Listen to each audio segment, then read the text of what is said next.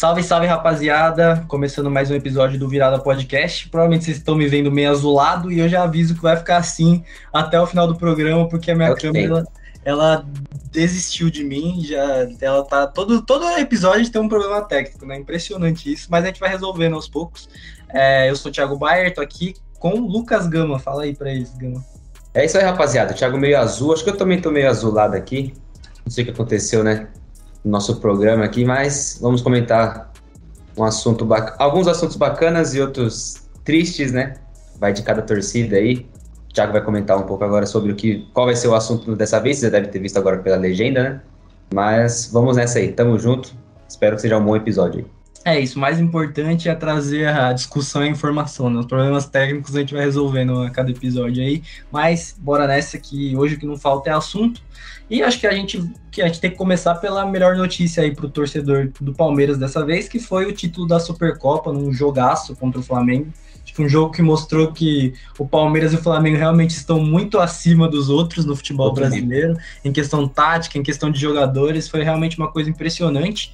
E eu queria saber a tua opinião, Gama. O que você achou do jogo do Palmeiras? O Palmeiras já começou a temporada com tudo, ganhando título. Promete, né? Esse ano definitivamente promete muita coisa boa pro torcedor do Palmeiras. Foi uma virada de chave ainda em janeiro, né? Ou seja, no começo da temporada, que a torcida estava cobrando a Leila Pereira ainda, né? Fazendo muitos protestos contra a gestão dela. E parece que o título deu uma limpada nisso, né? Até que ela comprou um avião de 300 milhões e acho que deu, deu uma, uma suavizada no clima. É, o Palmeiras, cara, é um super time, é um super time que ainda mais em, em jogos decisivos assim cresce demais, né? O elenco do, do, elenco do Flamengo, na minha opinião, ainda é muito melhor comparado do que do Palmeiras. Tem jogadores individuais ali que é absurdo. Tem o Pedro, o Gabigol, Arrascaeta, Everton Ribeiro. Ainda tem o Bruno Henrique ainda voltando de lesão. Tem o Marinho, tem o Cebolinha. Tem, cara, é um elenco. Vidal. Muito... Quem? Vidal. Vidal também, que joga muito mais. É. Tá, tá criando um clima terrível aí. Mas no Palmeiras é um elenco que o técnico deu a confiança, né? Os jogadores aceitaram o estilo de jogo do Abel e que em jogos grandes parece que eles têm uma cabeça completamente diferente, né? Sai, no placa, sai tomando 1 a 0 um gol do Gabigol, com uns 20 minutos por ali, no meio do primeiro tempo, e consegue virar. E toma um gol também, consegue sair na frente de novo e sai campeão. Então, o time do Palmeiras, esse, esse grupo, né, esse, essa diretoria, esse técnico, a gestão do, do Palmeiras nessa temporada, acho que tem tudo para ser grandioso também da mesma forma que foi nos últimos anos. Já começou bem já. Uhum. Não, é, eu acho que a cabeça de tudo é e vai continuar sendo o Abel Ferreira, que eu acho que, pelo jeito, por ele, ele vai ficar aqui no Palmeiras para sempre, né? O cara, pô, ah, ele... cara é apaixonado, pelo, cara é apaixonado pelo Palmeiras, é apaixonado por vencer, né? Eu lembro que quando eu tava tendo a Champions, só fazendo um paralelo aqui, quando tava tendo a Champions, que a última Champions né, que o Real Madrid ganhou, a gente falava que o Real Madrid era o time que se recusava a perder, né? Parece que o Palmeiras é a mesma coisa, é impressionante. Todo jogo que eu vejo, parece que eu tenho a impressão que o Palmeiras nunca mais vai perder uma partida de futebol na vida, velho. É uma parada. É. E não sei, eu não consigo explicar a sensação.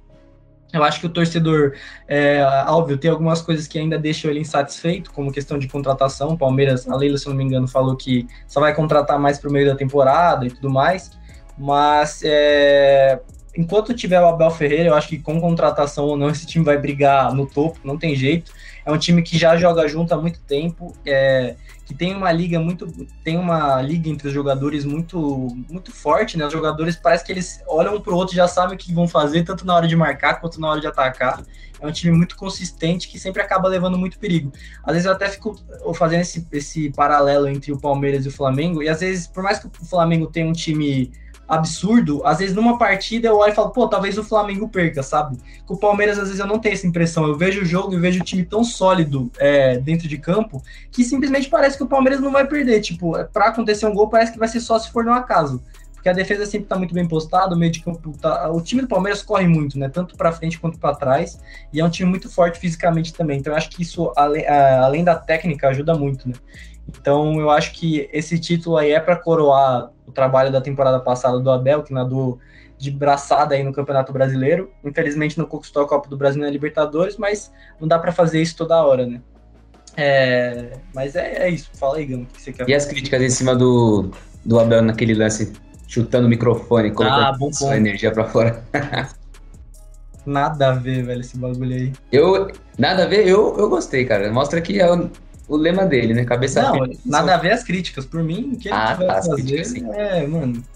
O, eu, eu fico parando para pensar nisso. Eu acho que a gente pega, a gente, né? As pessoas da imprensa pegam muito no pé do, do Abel, assim, de uma maneira desproporcional, sabe? Eu acho que, óbvio, ele é um cara que ele passa do ponto algumas vezes. Mas eu acho que faz parte da personalidade dele como treinador. Eu acho que lá fora tem muito técnico que faz a mesma coisa e a gente bate palma, né? Porque agora que o cara tá aqui no Brasil. Mourinho. É, exatamente. O, o, o, o, Guardiola também é um cara muito estressado na beira do campo ali. E o Klopp, enfim, o, é, até um exemplo mais próximo, acho que quando o Diniz teve aquela atitude com, com o Tietê, a crítica não foi tão forte quanto é contra o Abel agora, então eu acho que, sei lá, eu acho que pesa muito a mão para falar dele nesse sentido, assim, de ser um cara explosivo e tal e tudo mais. São pequenas coisas que em jogos decisivos, assim, em finais, é, faz diferença, cara. Se Vai. você é jogador, você olha pro seu técnico, ele tá vibrando, Vibrado. completamente eufórico com a partida, você acaba correndo mais. É, é o que eu vejo, né? E o Abel em jogo grande, assim, ele é fora de série, cara, é um absurdo. É, parece um décimo segundo jogador ali, né? Assim, Sim. tipo, parece que, sei lá, ele tá dentro de campo fazendo gol, mas ele tá lá fora botando energia para cima dos jogadores e tem feito a diferença, não só fez esse título, como em todos os outros, porque ele sempre foi assim desde que ele chegou. Então é isso, gente. Eu acho que tem que. A galera tem que parar de problematizar um pouco esse tipo de coisa e aceitar que é a personalidade dele, óbvio.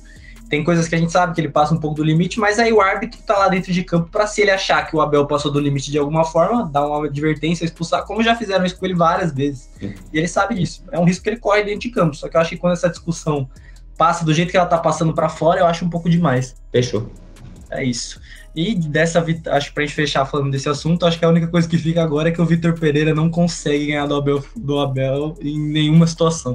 É impressionante a freguesia instaurada. A freguesia já. Paternidade. Não, impressionante. Bom, agora vamos falar de um clássico que também rolou nesse final de semana, um majestoso. Corinthians e São Paulo se enfrentaram e o Corinthians conseguiu quebrar um tabu aí. Cinco anos. algum tempo no. Quantos anos? Cinco, desde 2017, né? O Paulistão em 2017. Desde 2017. Desde 2017, sem vencer o São Paulo no Morumbi. É, teve momentos de boa atuação, teve momentos que, que sofreu um pouco ali com o São Paulo, que foi para a Bafa. Obviamente iria num estádio com 50 mil torcedores. E eu vi muita gente da torcida corintiana que não conseguiu ficar feliz com a vitória por conta do desempenho é, do time. Eu não consigo entender muito bem isso, mas eu queria que você falasse um pouco, Gão, o que você achou do jogo, o que você achou da atuação do Corinthians, e também falasse sobre o São Paulo é, de um ponto de vista de por que, que você acha que São Paulo não conseguiu vencer esse jogo, sabe? É, o Corinthians acho que entrou de uma maneira diferente, né? Foi um primeiro tempo completamente dominante do Corinthians. Entrou com o Adson ali mais caindo pelo meio do que como um ponta, né? O Corinthians jogando mais no losango, no meio campo.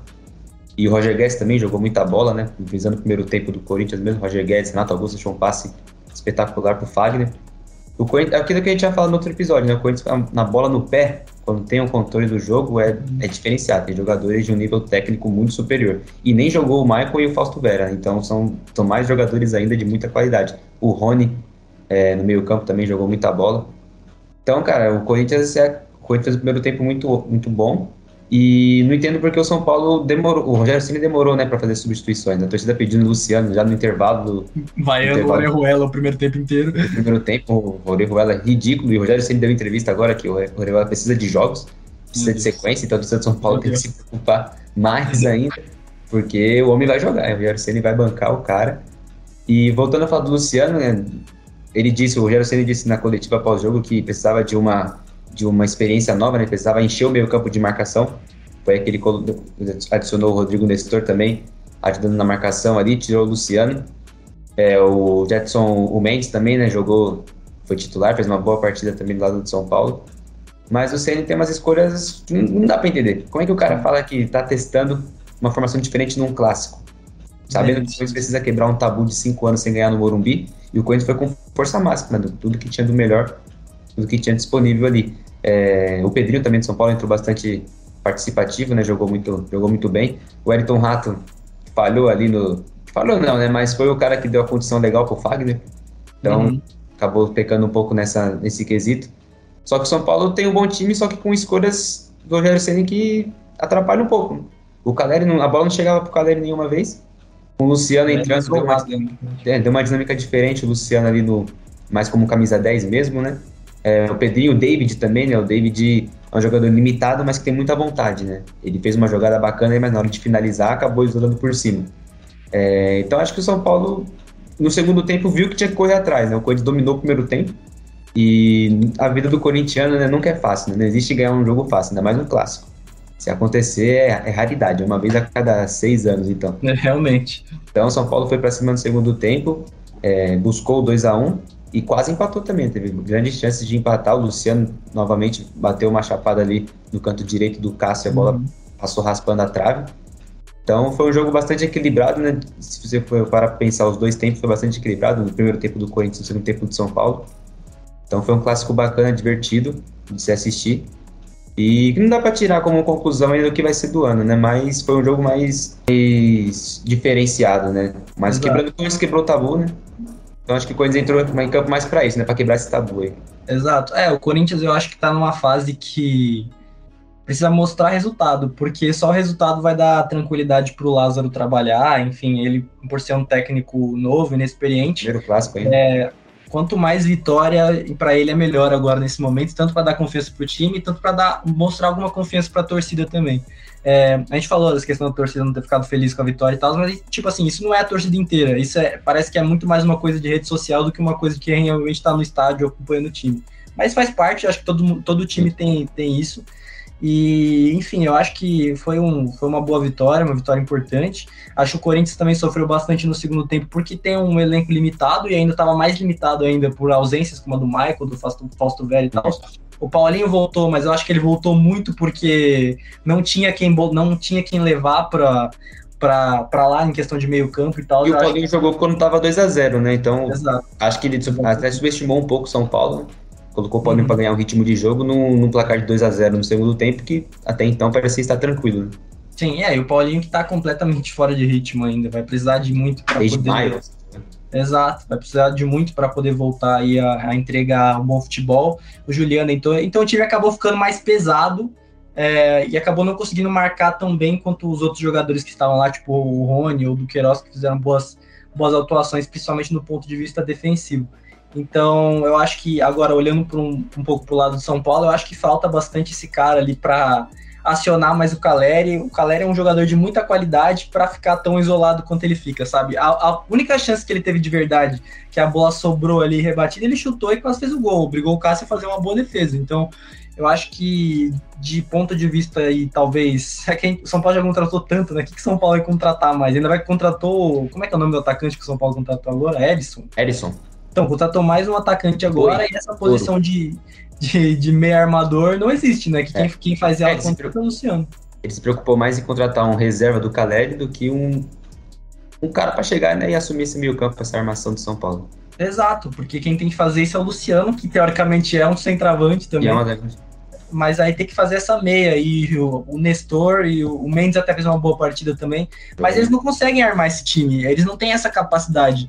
O Nestor até se espera um pouco mais dele, que é uma grande promessa do São Paulo e tal, mas ele, nos momentos mais importantes, ele não entrega. Então eu acho O Nestor que... entrou mais para marcar do que para chegar na área. Exatamente. Eu acho que a ideia do, do Rogério era fazer muito como ele fez nos jogos contra o Corinthians do ano passado, que era botar o Nestor na cola do Renato Augusto, mas não funcionou dessa vez. O Renato estava tá, livre o tempo todo e o Renato livre é o Renato que deu o passe pro Fagner, né? É, o Fagner também, agora voltando para o Corinthians, eu acho que é, esse bom desempenho do Fagner nos últimos jogos deve muito também ao Lázaro dar a liberdade dele subir pro, pro ataque bastante, que eu acho que é sempre onde ele rendeu mais é sempre onde ele mostrou muito futebol e é ali que ele agrega pro Corinthians. E agora ele tem bons parceiros dentro da área para ele tocar e fazer o gol, coisas que ele não tinha antigamente quando ele estava em boa fase, mas o time não compensava tanto assim. Então eu acho que pro Corinthians foi um, um resultado muito positivo, uma vitória num clássico que vai dar moral. Ainda tem muita coisa para mostrar. É, ainda precisa contratar, não é, não chegou no, no seu melhor nível ainda, mas já é um começo. E o São Paulo agora precisa ficar atento, porque contratou um monte de jogador. Já tem o problema da questão da, dessa questão dos estrangeiros, que parece que agora vai ser votado na, na CBF se vão liberar para sete ou se vai manter cinco. Mas de qualquer e forma. Chegar mais jogador. Exato. Esse é o problema muito grave para o São Paulo, porque entre esses estrangeiros, grande parte deles são titulares, e, ou jogam frequência, como o Galopo, o Franco, o Arboleda e agora o Orejuela também. Então. O Jetson também.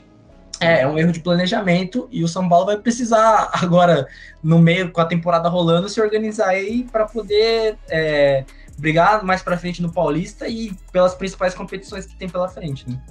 É, e além desse você disse de contratações, né? Acho que o Rogério Ceni vai pedir mais, né? Porque ele disse que precisa de um zagueiro agora, já que o Ferrarese se machucou, vai ficar é. 7, 8 meses sem jogar. Então, além do meio armador que o São Paulo procura, ainda tem também mais um zagueiro. Então, acho que São Paulo vai trabalhar mais ainda nesse mercado. Hein?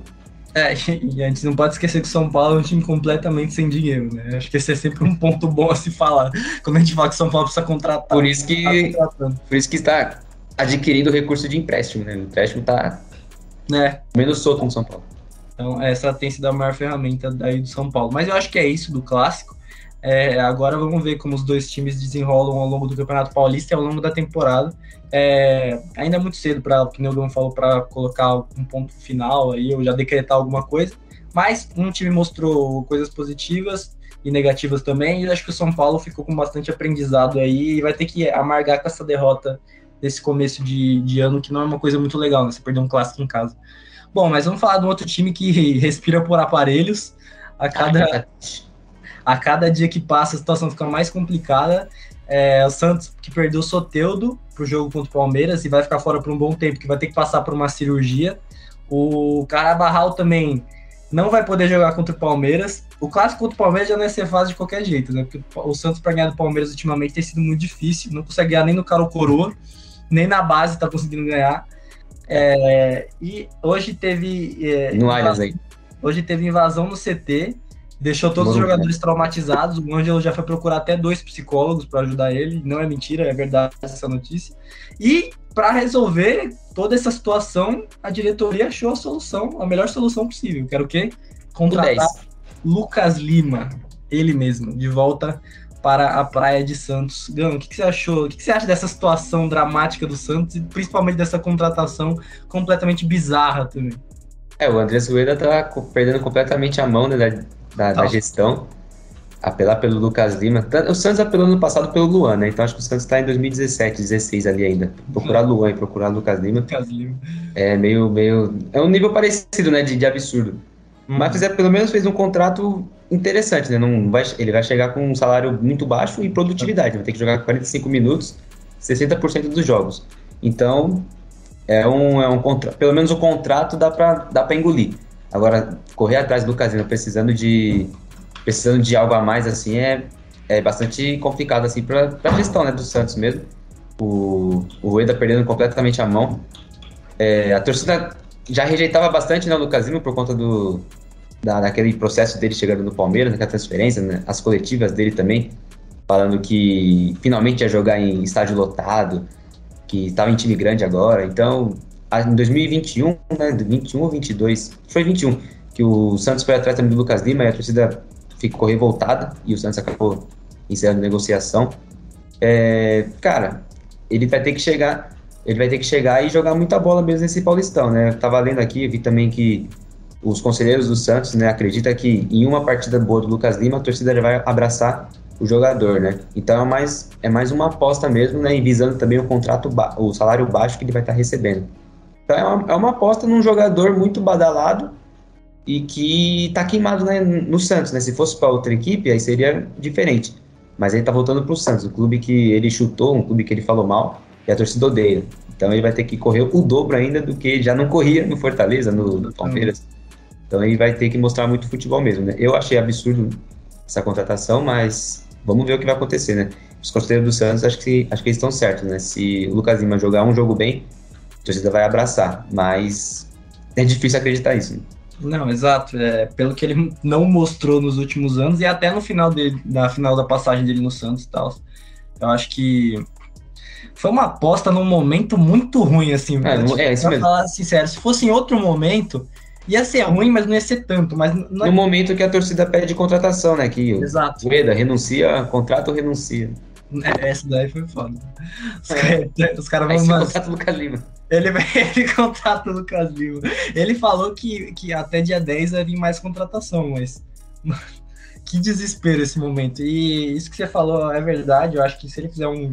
Como o Rueda mesmo disse também, se ele fizer um jogo e for bem, a torcida vai abraçar. Não sei se todo mundo, mas uma, uma ala até que gostaria que ele viesse, que achar, porque lembra do Lucas é, Lima de 2015 é. e tal, vai abraçar ele com certeza, assim como normal, né? O jogador faz um bom jogo, você vai, vai valorizar o que ele fez. Mas é, sei lá, é, esse ponto do contrato me pega um pouco. Até entendo que você falou de tipo, pô, é pelo menos é um valor baixo e tal, é uma aposta que até faz sentido, dá pra engolir o contrato. Só que assim, se você é, parar pra pensar. Não é bom, mas dá pra. É, exato. Se você parar pra pensar, são metas muito fáceis de cumprir e ele começar a ganhar mais, tá ligado? Tipo, é 45 minutos em 60% dos jogos. Tipo assim, isso é muito fácil é. de cumprir. Isso é muito... não precisa nem dar pra ser certo. Exato, não precisa dar. Ele vai jogar 45 minutos, porque o Santos não tem quem botar ali, entendeu? Esse é o ponto. E ainda mais com essas lesões que tiveram agora, do Soteu, do Carabarral. Então, ou vai ser ele ou vai ser alguém na base. E o Odair precisa colocar alguém lá. Então, ele vai ser obrigado a colocar o Lucas Lima, que depois vai acabar sendo renovado o contrato dele, ele vai ganhar mais. E aí vai ser. Vamos ver como é que vai ser, né? O Lucas Lima com o contrato renovado. Se ele vai ser aquele. Não queria usar essa expressão. Eu não queria usar essa expressão, mas é um sanguessuga do time, como o Luan tá sendo no Corinthians agora, por exemplo. Então, é, é, quero ver o que, que, vai acontecer, como, o que, que ele vai conseguir entregar para esse time. Se, se, eu acho que assim, o único, o único, como o Noronha disse isso numa, numa live anterior que ele falou, ele falou, tipo assim, ele só vai dar certo se o único problema do Santos é que falta alguma alma naquele espaço do campo, tá ligado? Se esse for o problema, falta alguém lá, entendeu? Tipo, bota alguém lá, vai botar o Lucas Lima, ele vai resolver, entendeu? Esse é meu ponto de vista também. É, o, o Rueda, num momento tão complicado como esse, tão turbulento na vida dele, na vida do Santista mesmo, e correr atrás, ter o Lucas Lima como uma solução é completamente, é absurdo mesmo, não, né? Não é bizarro mesmo para a torcida Santista que cobra a contratação e você acorda e vê que Lucas Lima pode ser o seu novo camisa, camisa 10, né? O, o atuante ali. Uhum. E, tipo, sei lá, tinha. É óbvio, o Santos não tem dinheiro também. Não dá, você tá esperando que o Santos traga, tipo, o Messi, o Cristiano Ronaldo pra jogar. Mas, pô, tenta dar uma vasculhada a mais no mercado e achar alguém, pô. O Galo botou o Johan lá é, na lista de dispensa, ver se eles não fazem algum acordo, sei lá, um empréstimo que seja, para tentar trazer um cara que não seja o Lucas Lima, pelo amor de Deus, gente. Não tem cabimento ou, essa contratação. Ou se o elenco é muito curto, busque empréstimo, igual o São Paulo tá fazendo. É. Vai em clubes. O Cruzeiro também tá fazendo muito isso, né? Buscando uhum. empréstimo. Até a final da temporada e, e ver o que tem. Tem um técnico bom, o problema é a presidência, né? Porque o Odair é um técnico bom, o elenco do Santos é um, técnico, é um elenco técnico que tem bons jogadores, tem bons jovens, o problema é que o momento é muito turbulento, né? O Ângelo, como você disse, aí tá passando por uma fase terrível na psicologicamente, né? Talvez para o Flamengo. Uhum. Então é um início de ano muito difícil e é difícil também atrair jogadores aí pro Santos. Né? Que jogador vai querer num momento desse? É, é. complicado. É, esse, é, esse foi um bom ponto que você levantou. Eu até tava numa live, numa outra live que eu tava vendo de Santos também, o, era, tava o Sormani, o, o Vitor Hugo, que é um influenciador lá, e o Ademir Quintino. Aí o Vitor Hugo falou que. Nossa, a nata, né? Só a nata. Ele falou, ele falou uma coisa que eu rachei muito o bico, mas parece que é verdade. Que ele falou assim: parece que o Rueda tá tentando desvalorizar o Santos ao máximo para o Santos cair e ele conseguir vender por um preço barato para um, um outro acionista, tá ligado? O Rueda é matemático e empresário, né? Então. Empresário, é, parece. É um argumento bom. É isso, o Campos vive falando que parece que o Santos é uma, sei lá, qualquer coisa, mesmo um time de futebol. Você é uma agência de marketing, tá ligado? O Sandri é o cara do TI que, que vai entrar em campo para jogar, porque parece que o Rueda investe em todas as outras áreas do clube e no futebol, que é o principal, ele caga, tá ligado? Se você olhar o marketing do Santos é muito bom, se você olhar os vídeos da Santos TV, são muito bem produzidos. Ah, o Instagram do Santos é muito bom, só que o futebol é um lixo, tá ligado? Então, é o que falam, né? Ele, ele entende tudo, menos futebol. Menos de futebol, né? Impressionante. O cara tá realmente conseguindo destruir o Santos da, da, da pior maneira possível e mais traumática, né? Porque a torcida já invadiu. E aí, qual que vai ser o próximo passo? A torcida invadiu hoje. E se ele, ele, se ele não trouxer ninguém, eu trouxer um outro Lucas Lima da vida. O que, que vai ser, tá ligado? Próximo jogo, Palmeiras, fora de casa. Quase no Morumbi, né? Meu divino do céu.